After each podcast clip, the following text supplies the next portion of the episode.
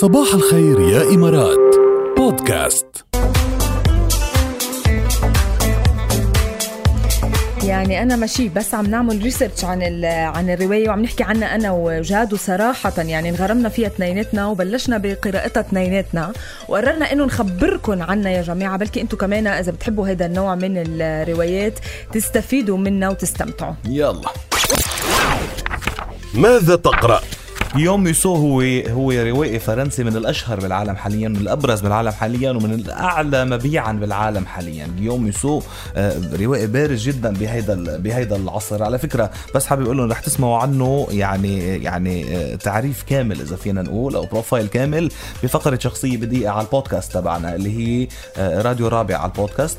تفوتوا على البودكاست تكتبوا راديو الرابعة بالعربي بيطلع لكم أكثر من برنامج منهم شخصية بدقيقة بتفوتوا بتعملوا subscribe اليوم إن شاء الله رح تنزل شخصية بدقيقة رح تكون عن جيوم ميسو آه، اللي هو كتب هيدي اللي كاتب. هيدي الرواية اللي حنخبركم عنها هلا رواية فتاة من ورق. بنبلش ببداية الرواية ببداية السقوط بتبلش أحداث الرواية بقصة حب بين كاتب ناجح اسمه توم آه، توم بويد وعازف بيا- بيانو مشهور آه، عازفة بيانو عفوا مشهورة كتير اسمها أورور. آه، طبعا هذه العلاقة بت- بتنتهي وبتترك وراءها مبدع ثلاثية الملائكة اللي هي الرواية, الرواية اللي وضعت كاتبها على طريق الشهرة والثراء. بتترك بتتركه كمان بحالة من الكآبة والانكسار وبفوت بحالة من إدمان العقاقير المنومة بمحاولة منه إنه يقدر ينسى. لكن توم بويد نفسه يلي تركته آه، عازفة البيانو آه، يلي هو عم يعني كاتب آه، ثلاثية ثلاثية الملائكة هلأ صار بحال يرثى لها فينا نقول. okay فبيحاول صديقه المقرب منه مدير أعماله يلي هو ميلو آه، يلي كان سبب بخسارته من خلال دخوله باستثمارات متهورة بيحاول يعيده للحياة حبا له من جهة وحرصا منه على إنه يكمل ثلاثيته يلي بعد فيه منها جزء واحد لحتى تكتمل ويلي هالجزء يعني أول جزئين عاملين أو ثلاثية يعني ال- الروايات اللي نزلوا منها عاملين نجاح كبير طبعاً. فهيدا الجزء اللي ناقص الناس ناطرينه فهو بده يحاول يرجعه. اولا لأنه بحبه. ثانيا لحتى يكفي هيدا الجزء اللي اللي ناقص من الرواية لحتى يعملوا مبيعات لحتى يعني ينقذوا حالهم من كمان الوضع المالي السيء يلي هن موجودين فيه. بس شو بدك يقنعوا هلأ لتوم؟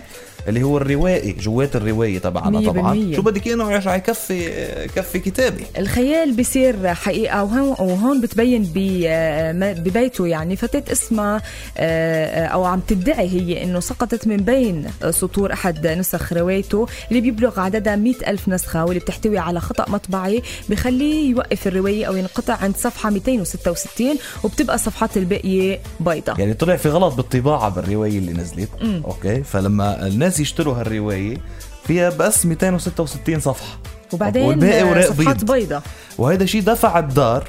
okay؟ لسحب كل النسخ ما عدا هيدي النسخة اللي سقطت منها الفتاة المزعومة. وهيدي الفتاة بتدعي إنه ما في سبيل لعودتها لعالمها الخيالي داخل الكتاب سوى انهائه لروايته طبعا هون الرواية هي بين الحقيقة والخيال يعني إيه. الأحداث بين الحقيقة والخيال ولكن أحداث ساحرة جدا. بس توم مسيطر على الكآبة عازم على ترك الكتابة ويعيش على ذكرى أورور. عازفة البيانو اللي تركته خبرناكم بأول الرواية. تخيل جاد شو في بين الواقع والخيال؟ قد إيه الواحد بيقدر يشغل دماغه تينتقل من الواقع للخيال ويرجع. بالعكس يروح من الخيال لل- للواقع يعني. آه، أحداث الرواية كتير حلوة وبتشوقكم يعني. بتضلكم تقروا تقروا ما بدكم آه، توقفوا قرايه قد ما حلوة. لخبركم بعد شغلة زيادة إنه صار في اتفاق هون بين توم هالكاتب وبين الشخصية الخيالية اللي هي الفتاة اللي دعت إنها سقطت من من من سطور أو من يعني صفحات روايته.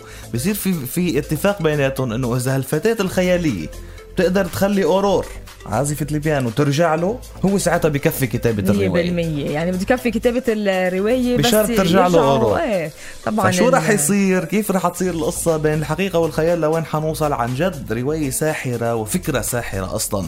لا لجيوم ميسو فتاة من ورق رواية ننصحكم بقراءتها. هلا نحن بننصحكم بهيدي الرواية اليوم. أنتم إذا في كتب عم تقروها روايات عم تقروها بتحبوا كمان تخبرونا عنها فيكم تبعتوا لنا على السبعة صفرين ثمانية. ماذا تقرأ؟ ضايع من دون قرار كان. إيه. بدنا على. يلاقيها لأورور بلاقيها ال super star راغب علامة وأنا ضايع من دونك.